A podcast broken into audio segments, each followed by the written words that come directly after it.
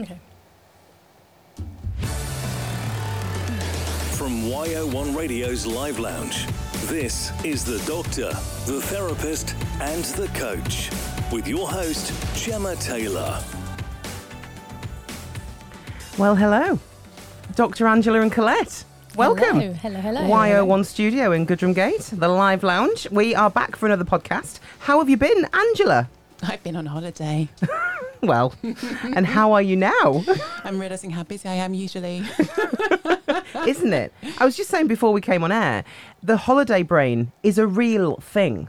It took me a week to leave work brain behind. And then I haven't really left it behind, and it's been really hard coming back to work. Really. Yeah.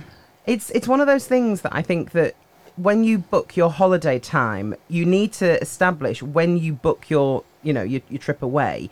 How long is it going to take you to decompose? You know, decompress. Decompose? Decompose. no, I was just waving to my friend who's just walked past, and I said decompose. He's still alive. decompress, and then sort of get into holiday, and then you sort of wind yourself back up to come Yeah. back. So, how long was your holiday? Um, it was two weeks, and uh, when I went back to work on Monday morning, I sort of I, I decided, as you do on holidays, I came back in a kind of I am going to live my life differently, and I'm going to maintain the zen, and that's what I'm going to do. So I stood there at sort of half past eight in NHS general practice, going, I am zen, and I'm going to run to time, and I'm going to stay zen. But I lost it with the first patient. I didn't lose it with the first patient, but I, I think I took about half an hour, 40 minutes with my first patient, and the zen went. Well, it's. I'm very glad that you're back on holiday. I've missed you. I've missed you both, actually, very much. It's been too long. Yeah. Yeah. Colette, how are you? I am very well, thank you. I have not been on holiday in the same way. You have. But I've been away a lot, yes, but in smaller bursts. I We went on holiday together. We did. We went to Kilda together. Did you? Did you mm. feel sad? I did, but well, I felt multiple things actually hearing about Colette's trips over the. I felt sad about the one that she was on with you. I felt where was I? I should have been on that Did you trip. feel a I, bit left out? Because We we, we, felt had a chair for you. I would have paddleboarded. I would have been Yeah. paddleboarding fast and strong. But then I've heard about the other trips that Colette took, and I was less jealous of those. yeah, well, I, I was left jealous of the other trips that Colette- that I wasn't on. no, no, a boat on the Norfolk Broads that was hotter than the surface of the sun, Mm. um, and smaller than um, the the people who were in it. Um, my youngest daughter. with a- Sardines in a can. Oh yes, and one of those sardines had ADHD, and the other one couldn't get any Wi-Fi signal. um, we got off the boat five days later, and my husband was like, "Oh, that was amazing. We're going to have to have a boat. I feel really amazing." And I'm like, "Did we just have the same week?" Well, I don't think we had the our same WhatsApp week. our WhatsApp group agrees that Colette should not get a boat. Let's No. not get a boat. No. Um, so that that was a challenge. I then spent a few days. It was work, but I spent a few days in a hotel that wouldn't have been of my choosing, which was more of a challenge. And actually, I felt really, I felt genuinely quite challenged and quite uncomfortable. And I don't Yeah. often feel that in my life, so that was unpleasant. And you, I think, being a psychotherapist, tell me if I'm wrong, but because you know more challenges, maybe you see them more.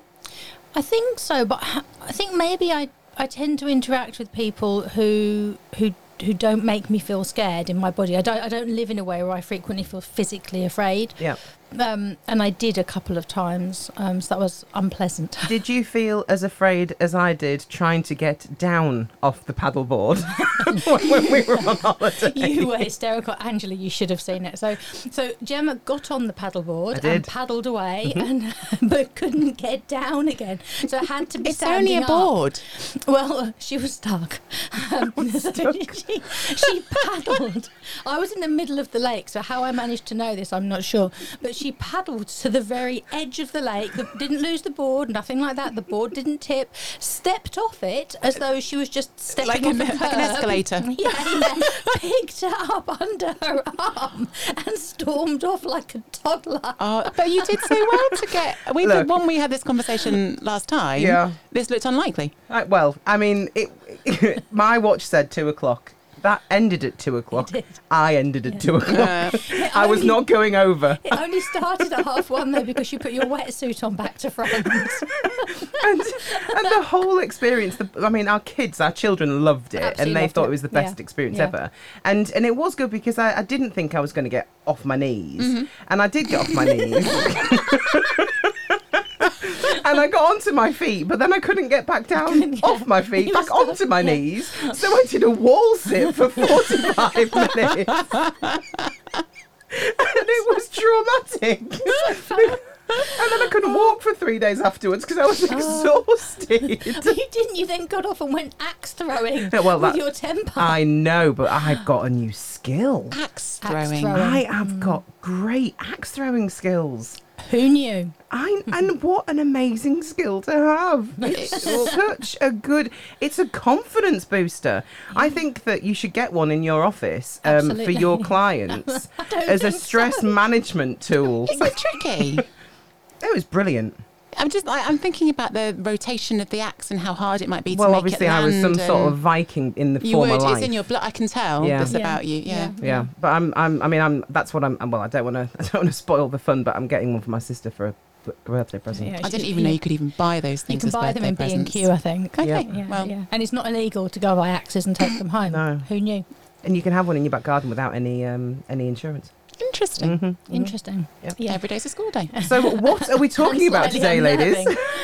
we are talking about do you need more? Okay, now initially I'm going to ask you the question, Not and I want not boat. I want you to give me your immediate answer to that question, and then we're going to explore it. Angela, what do you think? Do you need more? No. Colette, do you need more? Yes. Gemma, Do do you, you, need, more? Meh. Uh, you were obviously going to go meh. Uh, You're torn between both of us. Meh. You're sitting in the middle of both of us. I know, and I feel like I'm uh, one of those balance scales. You know, those really big old-fashioned. That's what you looked like on the Yeah. paddleboard. This kind of slight, Yes. kind of, kind of like Happy Mondays moment going Yeah, on. exactly.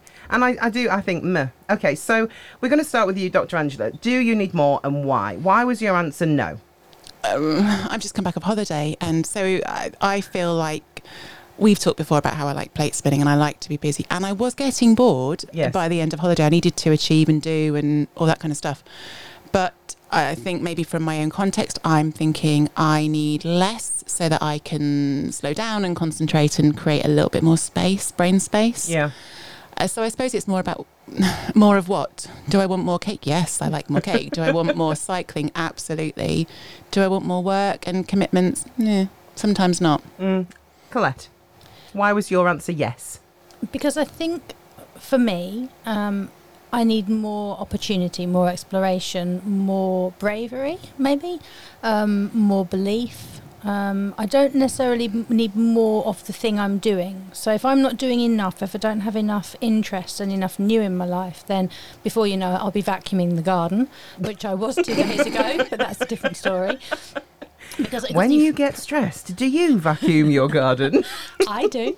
I can even recommend a vacuum to do it with. Um, so for me, I, I think, uh, and some of the people I, I see um, in my clinic, we become very kind of restricted so into what we feel able to do and then we do more of that thing Like being typecast. yeah, but we kind of do it. We kind of typecast ourselves. Yeah. So, so we do more of that thing. You know, I, I, I mean, obviously you're, you're my friend, so you know I'm quite prone to OCD. So I kind of like size order the pasta, and um, it's the thing. How are it. we friends? I just I don't, don't know. understand this. Because you keep hoping I'll come to your house and do it for you and vacuum the garden. Well, we did actually say off air if we get if we get Colette round to our houses and make everything wobbly and wonky, I'm literally going to trigger start her. poking Yeah. her, Yeah. we'll Yeah. trigger Colette to I go will- into I will OCD mode. Yeah, I will. I'm going to trigger will. her outside my bathrooms and hand her some bleach. bleach I can do. Um, but but if I've got other things to do, then no one two thing gets too big for me, and I don't feel restricted by by it. So I think it's, for, for me, it's a very fine line between feeling safe in something and it being a bit of a prison. Um, when I can't reach out and try other things, so I'm really big into exploration and into play and into into possibility. I guess so. More possibility. Maybe it's about brain clutter. I'm sat here thinking, is it brain clutter that I need less of, or is it me me things that I need more of? I think Mm. sometimes the the stuff that it's obligation that can be difficult, isn't it? It's doing things when you haven't really got the kind of energy, or you but you have to. Yeah, I think it's having more that feeds you Mm. rather than more that takes from you. So we, we find that balance. And I wonder, um, obviously, we're, we're all mothers, um, and I wonder if oh, a little puppy's just come to the window of the studio. Not not not on its all need- own. not, not on its own. We all need more puppy. Um, I, I I wonder sometimes if if we just end up with a list of out, like a list of bills, Yeah. and not enough credits in our lives. this Um, is boundaries, though, isn't it? This is back to our conversation we have a lot, is. which is the being able to say no when you feel a no, or being able to say yes when you feel a yes. But do you not think maybe as women we bring we, we, we don't let things go at stages. So we're still making the cakes for the PTA that we were doing when the kids were in Mm. primary school, whilst we're trying to set up new businesses and new careers because the kids are actually in secondary school now and don't and aren't at home as much. But we don't put the things down. We kind of bring them with us like some kind of obligation, and then that, for me at least, behaves like an anchor, Mm. and it prevents me from moving forward into something different. I'm such a visual thinker that as soon as you said that, I now have you sort of with things tied behind you, trying to walk, carrying PTA cakes, and it's challenging. Uh, they're my family. yeah, no, I totally saw the metaphor. Totally saw the metaphor. well, I definitely think it's very contextual, isn't it? I mean, it's like, do we need more as as a society? Probably not. I think that there are so many things. If you're talking about materialistic things, there are so many things that we have, and if we're not already looking at all of our things and being grateful for all of our things, then then you know, I think that we probably need to stay, take a step back and look at the things that we have and go, actually, we've got a lot of things, and if I'm very grateful for them, maybe maybe don't need more. But then, do we need more kindness? Well, yes. You know, I mean, hmm. it's like, ca- can we be a little bit more kinder to somebody if you know?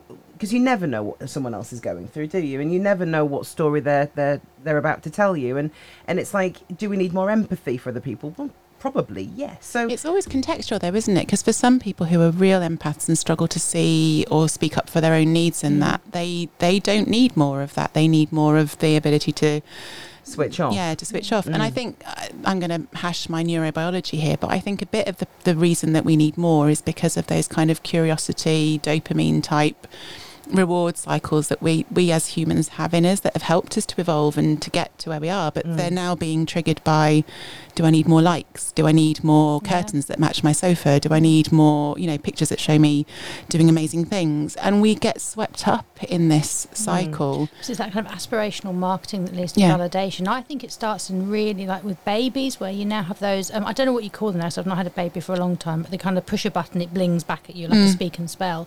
So you do something, you get a response. You do something, you get a response. you do- Pavlovian. It is, yeah, and and you, you have to see the the. The, the similarity to that and getting a like Mm. and getting you know doing something on your social and getting a like and i think sometimes it, it's very externalized and we're not looking to ourselves so we, we need less noise and less stuff um, we need more connection but there's something about more belief in ourselves and our capacities and, and then having some experiences to give us a, a, a map for it you Yeah. know And more voice, maybe. I think as women, Yeah, I think yeah. hearing your own voice of your own needs in the middle of we we're kept we're, well, we're not all carers, but I think societally we are supposed to be, or we're certainly told Mm. that it's a desirable characteristic, which means that we often listen to everybody else's voice a lot and Yeah. help to you know amplify it and respond to it. But a lot of the women that I speak to, and they're just not listening to their own sort of Mm. inner barometer of how they're feeling and trusting that that might be accurate Yeah. You know they're labeling it as something that's that's wrong rather than a voice that's that's maybe calling them to act. With in your you know in, in your setting in your gp world in your doctor setting do you ever get um, a common thing that people want more of? Oh it's uh, no i wouldn't say there's one theme. I think I think lots of people think that they should be more, do more, you know, be fitter, be wealthier, be happier, be. But, but I don't think that's necessarily different in my setting than in Colette or Yeah. your setting. I think it's a human condition. yeah And I suppose the position that I came from at the beginning of all of this was, and it's partly because of my own, you know, slightly ADHD tendencies of got to be doing everything, trying everything, learning everything. I think we need to learn to prioritize and slow down so that we can actually focus on getting something out of the journey to something, focus on noticing moments that we're in and the process. And by, by process, I mean, you know, when we've done something, the quiet time that's needed to kind of yeah file it and learn from it and Yeah. notice it. yeah And I think that's what, in loads of different themes and loads of different settings, because I'm working in lots of different settings really, that theme comes up loads. and colette in you know in, in your field do you see a commonality with with what people feel that they lack I don't know if it's. Uh, mo most people feel they lack choice and resource of Yeah. their own, and uh, I- I, I have. It would be fair to say that I've I've definitely had more than a few people who are working harder at the thing that isn't working for them. Yeah. You know, so they're kind of Mm. stuck in that cycle like a like a hamster on, on a wheel, going faster and faster and faster and faster and faster, wondering why they're still on a wheel. Yeah. Um, uh, and I guess part of my, my role is to is to point out the wheel. Mm. Um, but then but then how do you step off that if, if that's your safety as well? And that's where I think we need to be able to do more. Just so maybe it's a mixture, isn't it? You stop, you put it all down, and you have a look around and say, well, maybe I'll have a go of, of that instead, or that wheel, or a different wheel, or no wheel. I, I, I don't know, but I definitely more so now people are coming in not feeling they have the resource or the um, option to make changes. So for me, um, the three things that stand out the most when people are saying I want more and you know I want more and I need more are two very different things, but it's it's all about the the moreness. Um, I want more money, Mm. I want more love, and I want more sex. And those are the three top three things Mm. that I hear the most. Or there is there is something around each of those three things. And when you know when I'm talking to people, when people come in, you know, for, for coaching, whether it's physical coaching, life coaching, whatever, it's it's very apparent that um, it's whether it's love, money, or sex, it it they're all the same. They're all dopamine hits. Exactly. Aren't they? And I think again, I'm you know I'm not a neurobiologist, but I think the thing that I often think it as a core cause for all of this is we weren't meant to live in these environments. We weren't evolved to live in such shiny environments as many of Yeah. us live in, and we're not that much further evolved than some of the basic neurology and the circuits and things that just there for survival. But we you know, I, I, getting into pornography as a subject is probably a little bit complicated on, on in this kind of a setting. But I always think of that in my sexology work. It's a bit like hitting the tequila cabinet. You know, when you first start drinking, you, you are hitting so many um, sort of senses in your head with Yeah. really easily available dopamine hits that you get very used to that level of stimulation. And I think, like anything in life, we've got to be conscious of. Um, I don't know, just some sort of moderation in none of these things are inherently bad, but we probably need to be more aware of Yeah. modifying our, our feed, modifying our stimulation, you know, doing both ends of the spectrum rather than always ramped up. Yeah, I'm seeing a lot of excess. Actually, Yeah. now you've said that. Yeah, a lot of kind of well, I've done it, I've done all of it, I've done it twice, and then I did a bit more. How So- do I so- intensify it? You know, Yeah, how do I exercise, Gemma, the ultras, the can I do, can I make it harder? Yeah. Do you see when when people have got more? Do you see that there is a new program that they need to create, or is there anything around when you have too much of something that then starts to become quite uh, negatively effective on your brain or your life? Yeah, so you'd, you'd see it with substance. Mm. Um, alcohol um, would be uh, would be one um, because because it is it's, it's a decreasing return. So th- there's a, I think it's a, a, a Chinese saying that the banquet is in the first bite. Um, I know- obviously, I don't know it in Chinese or Japanese or whichever language Why it is. not? So I should, and I feel the need to apologise. I feel like that should be a Um, tattoo I for the feel first time ever. I want, I want in Sanskrit. yeah, yeah. the banquet is in the, first bite. in the first bite. And I think there's something in that, in that kind of that that first taste of of anything is just transformative. It's amazing. It takes you to something you've not had before, either if it's knowledge or if it's sensory, if it's whatever that is, and we want it again, and we Mm. simply can't have it again for the first time. That's and that is the dopamine cycle, isn't And it? I that's know you know dopamine this cycle, yeah. inside out, but yeah, you never get the same hit as Nope. you do the first time. You go back, trying to do the same again, Yep. and that's why you have to ramp it up. And I think we do that. You know, we, we know about addiction cycles. There's a whole conversation in sexology around whether you know sex is an addiction, a compulsion, or, or whatever. There's a lot of controversy around it, but um, I don't think that's that different from I need more money, I need more love, I need more. It's all that stuff, isn't it? Yeah. It, it's, it's an external fix for an internal hole Yes. normally, and I'm aware that was a bit more graphic than I intended it to be. 'cause we've You said hole. I did say hole. I did say hole. I often think about um, uh, uh, kind of in terms of Lego bricks, you know, Legos and, and kind of bits that haven't been made when you've made the tower, and bits that are missing, and it's like like a huge gap in the Lego tower. And oh, I'll, I'll, I'll put some drink in it, or I'll put some sex in it, or I'll put Mm. some risky behaviours in it. I'll I'll run an ultra marathon. I'll I'll put all these things in that, and, and it's not about being healthy. It's not it's not a choice to build your tower taller. Yeah. It's about trying to stop it falling down. It's trying to stop That's it That's a lovely analogy. I like that. when when I was competing and I got my strength, my physical strength, when I was in the World Strongest Woman competition, to the to the point where you know I was at my absolute peak. There was a moment that I I just it was a real sort of aha moment where I when I st- just before I stopped competing was I was like, do I actually need more strength? Mm. You know, do I need more of this, or am I just strong enough? And it was it was actually uh, after. I, I had my second child, and eight weeks after I'd had him, I competed in the World's Strongest Woman competition. And I wouldn't recommend that for anybody because physically, that's the really, really stupidest Yeah, thing to yeah, do. But my body was very obviously. I'd, I'd competed for 15 years until that point or whatever it was, and and I think at that point I'd, I'd trained all the way through the pregnancy, um, and I'd recovered quite quickly, very quickly in comparison to the first kid. But at that point, when I said to myself after that competition, I was like, "Do I need more strength?"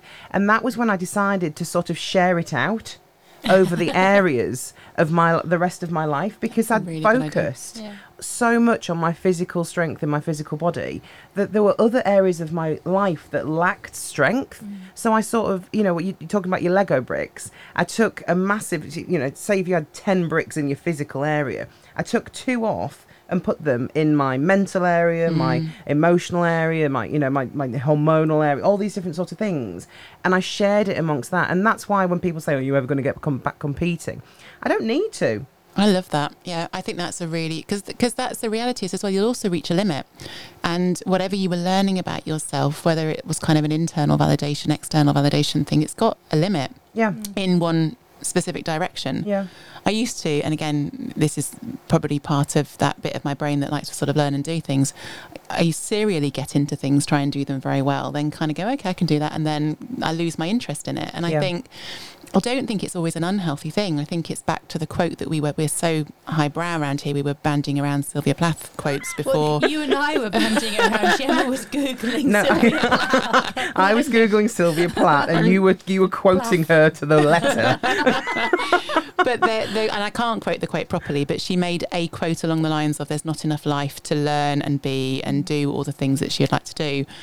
I think that that's quite a nice founding principle is uh, to get something from learning, but then to be able to step off and do something else. It's it's balance. Ultimately, it's balance. It is balance. And you say that to me, Jem, when I'm in the gym, you know, you said worse the effect of give your brain a rest and use your body. You know, for every hour you use your brain, you need to be using your body. Yeah, Um, Oh, and- I like that. Why do I not train with you? Well, 'cause Well, you we all cycle. wonder that. I've got a, I've got an We can't keep up with That you. takes everything that's joyful out of cycling. Is there anything? Yes. No, there is nothing joyful about cycling. And you cycled 90 Is it on the same category as paddleboarding? yeah, no, that is, that's joyous. If you take the paddleboard, put it inside a gym, and then make me just do it mechanically inside, no, that's not Okay, joyful. we're going to have to bring Gemma, but but I, I just bring Gemma, bring Angela. But I just I just think there's something in that. We we, we do the, we do the thing that validates us. So we do the thing more and more and more and more and more that gives us the validation, but it's a mm. diminishing return. So mm. we just do it more and more, and then you end up like me vacuuming the garden because the house is so clean. Seriously, come to my Come to house your house. when you're in that, that. Balance it out. I need some of your tidy. Oh yeah, yeah. um, and, and I think there's, there's something in then just going. Okay, so I've done that. I've done enough of that. What else? What else am I not doing? What am I not doing whilst I'm doing this? And would I want to? Would I want to try that instead? Would I want to give it a go? Yeah. What am I missing? So here's a question: Would I'm slightly nervous. I got excited. Did you? Hmm? oh funny? Interesting. Would Because you don't know her well like enough? more time? Yes. Yeah, I would. I think that's the thing that drives me. I got really into Hamilton. I get really into lots of things, and I went to see Hamilton, which is a show in London that probably many people have heard about. But It's a musical. It's a musical, It went and I, on and for hours and hours. Have you seen it? hours. Oh, really? Yes. The face says you've Yes. seen it. We're very opposite in many of these things. But the, the Mm. point of it was there was a thing saying like, "Why do you write while you're running out of time?" And that Yeah. I feel like I'm running out of time, and sometimes in a good way. I sometimes think that it is a motivating thing. I know I did ha- um, I did hospice medicine. I, I worked in Yeah. in a hospice for ten years, and you know I still do palliative medicine as part of what I do in general practice.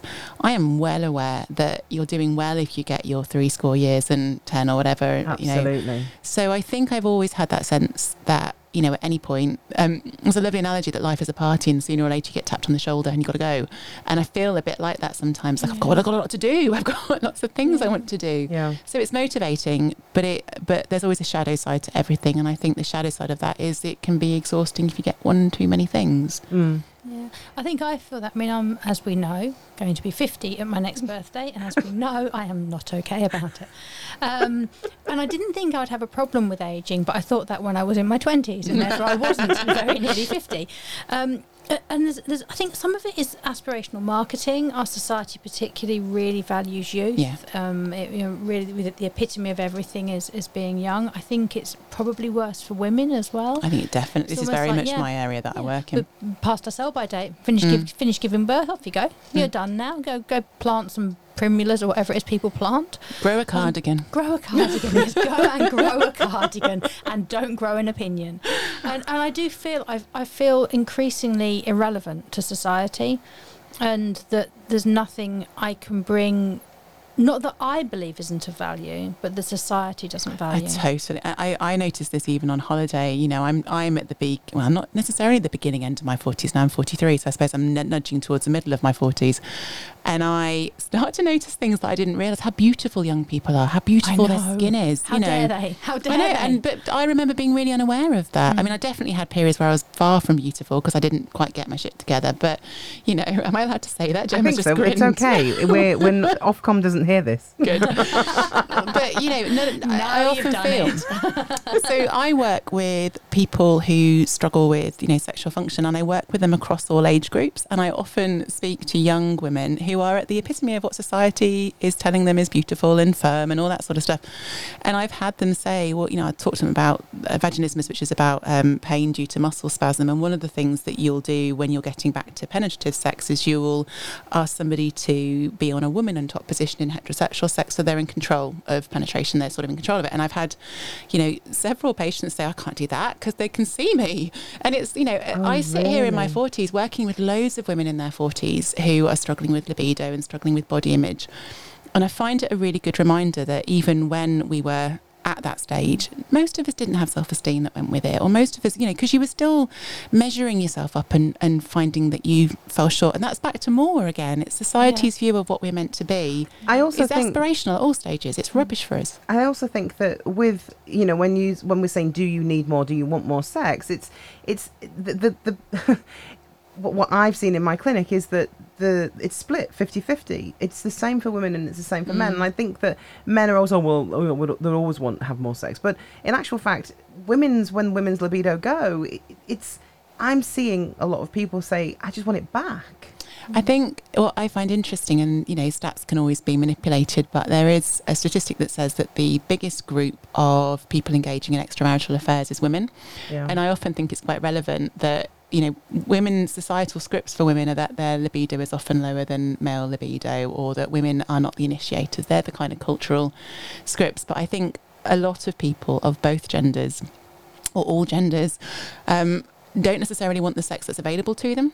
They don't necessarily, and again, is that back to That's the difference. it's back to more again and the sort of diminishing returns. So, where there's someone proposed an erotic equation, which is basically desire plus obstacle equals, Mm-hmm. you know, attraction or equals eroticism. And I think that that's what happens in everything that we desire. The more available it gets to us, the more difficult it is sometimes to get the same hit back from it. And it goes back to what Colette was saying about, um, you know, the, the first the, the banquets in the first bite. It is, but I've just had visions of me trying to jump over the obstacles in the gym on the space hopper. As soon as you said sex and obstacles, Yeah, yeah, you, that's you, not the You've not seen this video yet, have you? You've I've been seen away. some space hopping with Gemma in it, but not, not, Not- sort of not hopping towards anyone. on the space hopper, whom I've called Nigel because it felt rude not to call him something, seeing as I was bouncing up and down on his head, um, trying to jump over the bunny hops, and all you can hear me saying is, "I'm gonna win." Beautiful. That's it. I, I, I, yeah, I think I think we can all agree that was one of my finer moments. Um, And so then you're going. posted it on your social media. I did. I then posted it on my social media channels. Nice. Um, I know. I know. Um, you were going to ask me something, Jem.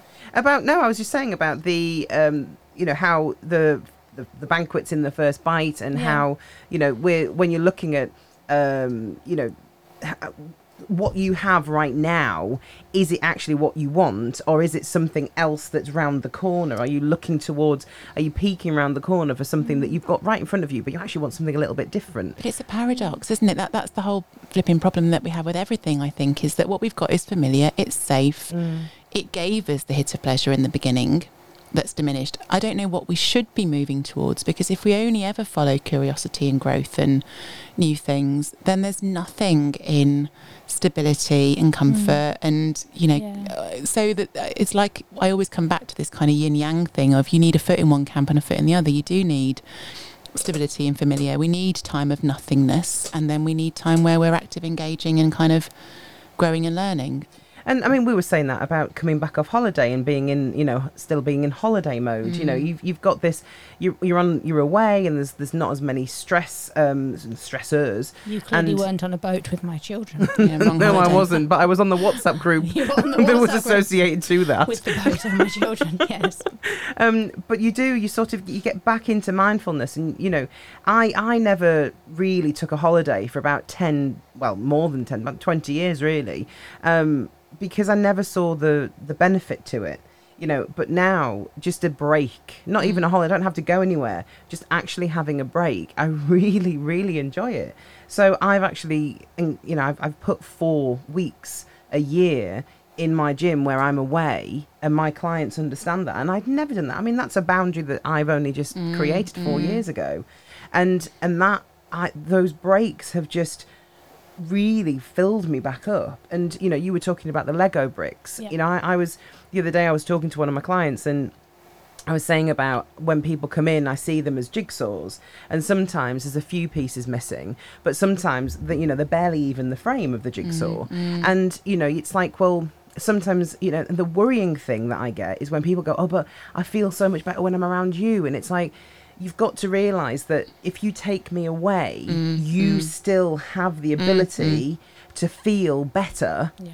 but it's you've got to put your own jigsaw pieces But back. Isn't that everything? That's back to internal, external validation again, isn't it? Mm. So, so for a long time, I think a lot of people will only see, you know, who they are from a reflection of how other people react to them, and they take that sort of sense of self from what happens. So, if you know, you're only as good as your last success, so you're only as good as the last mm. person you thought you were hot, or whatever else. And I think that's a shifting perspective that's really important. That you know, if you can work out what you're drawing from a connection or what someone's bringing out in you, then you really do recognise you've got all those ingredients and bits and pieces inside yourself already. You just weren't in a in an environment that was allowing you to access it. Mm.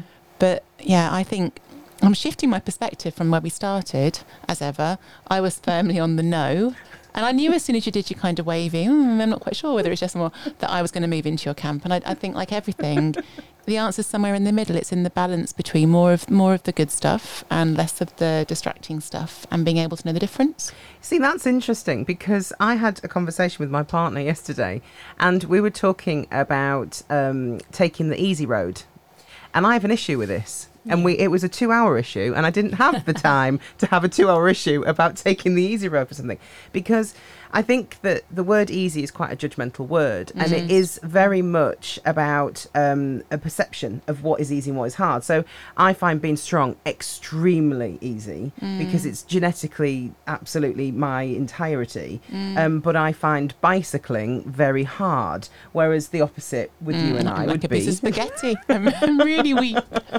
but it, it's it, it's it's perspective, isn't it? It's it's how you it's perception, and and what you find easy and what you find hard is um it, it's it's just it's a judgment.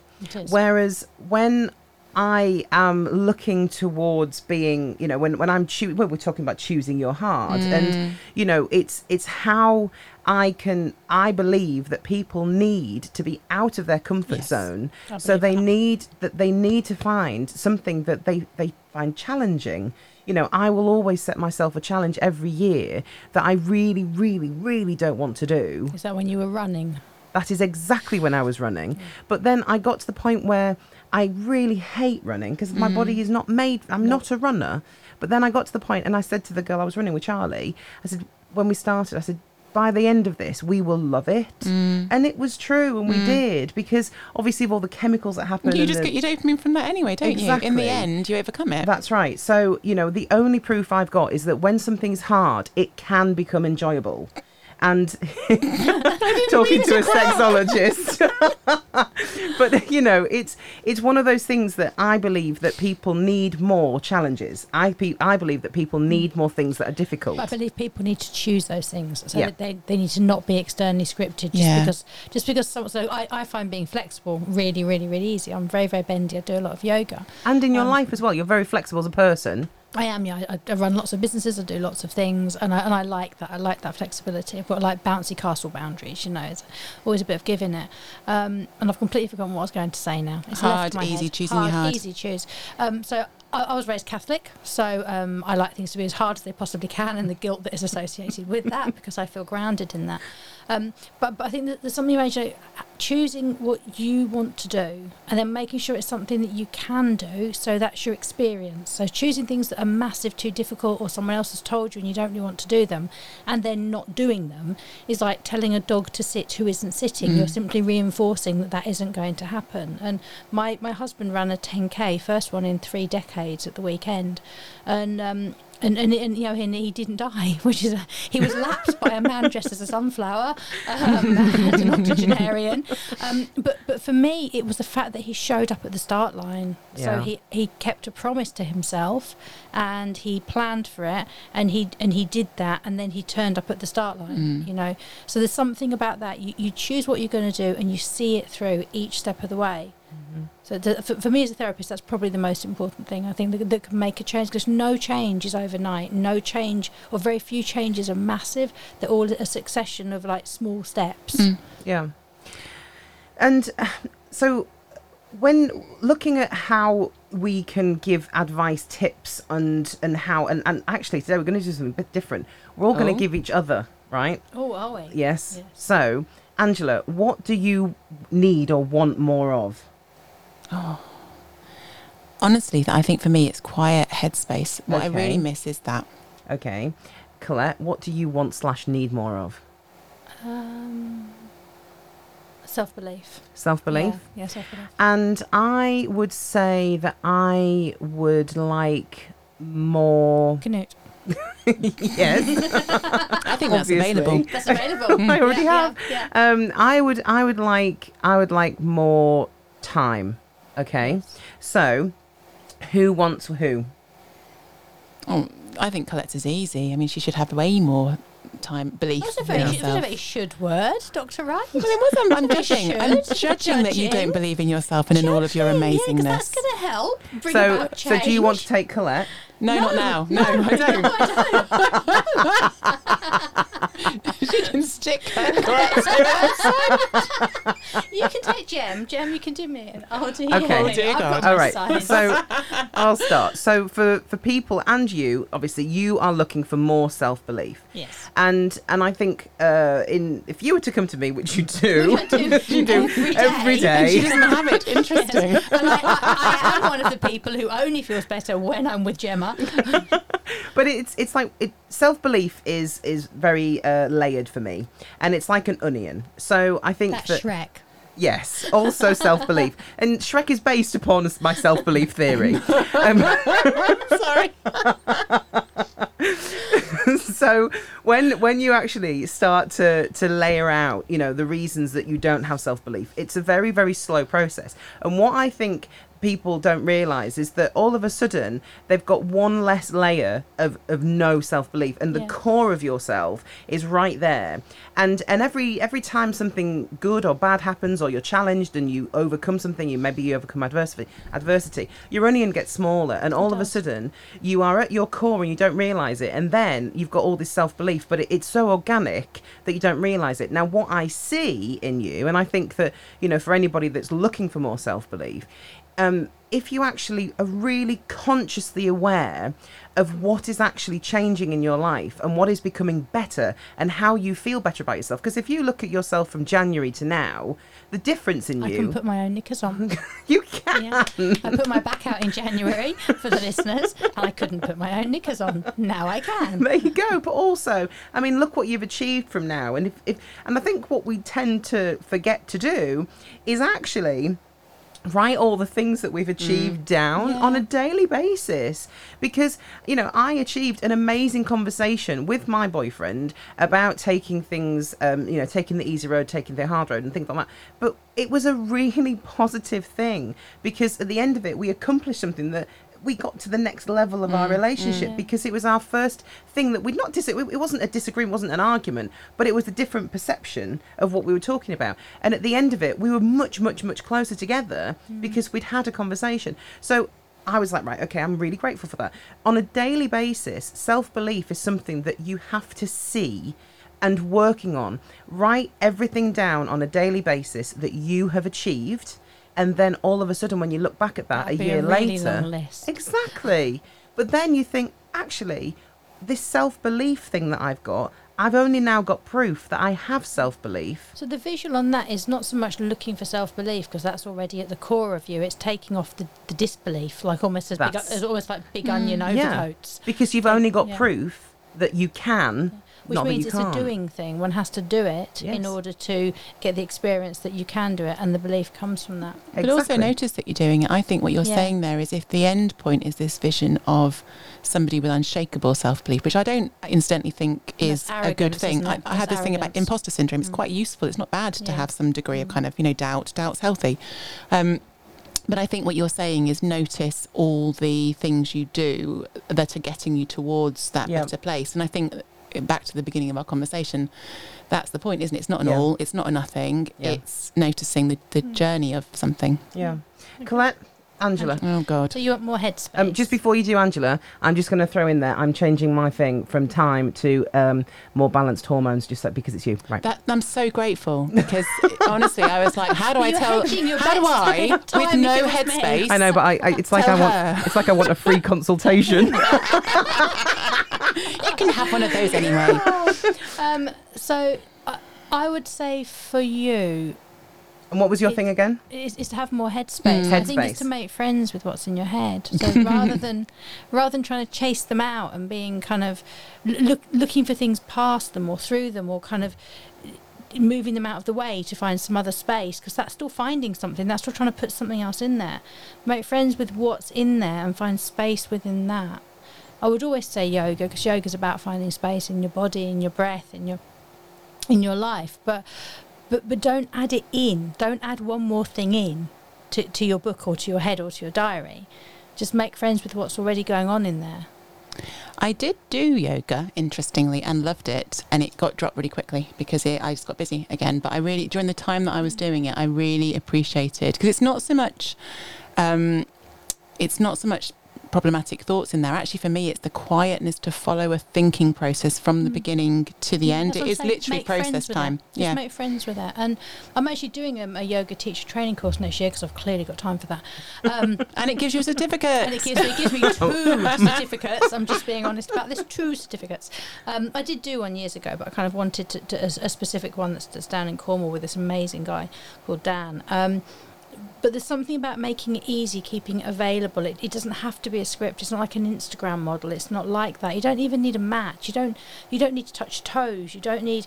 It's kind of somewhere you go within yourself, within your breath, w- which reconnects you to yourself, Mm. to your universe, to your mind. And There's a just gives grounding, isn't there? I think Mm. that's and back to where I started with holiday. I think when the when the noise of all the jobs and the tasks and everything eventually kind of settled uh, settled away as much as it can do when you're sort of running a clinic or whatever. Yeah. Um, that's when I got still, and I rarely find still, and I really liked it. Too much of it would drive me nuts, but You, yeah, you remember remember you saying, you know, I'm the other side of my ADHD Mm. at this moment. Yeah. Yeah, but then, but then you got bored of that. You had enough of that. There was enough, and it was time to pick it up again. but that's just process, but you made isn't it? friends with it. Yeah, you made yeah. friends with it, and you recognised it.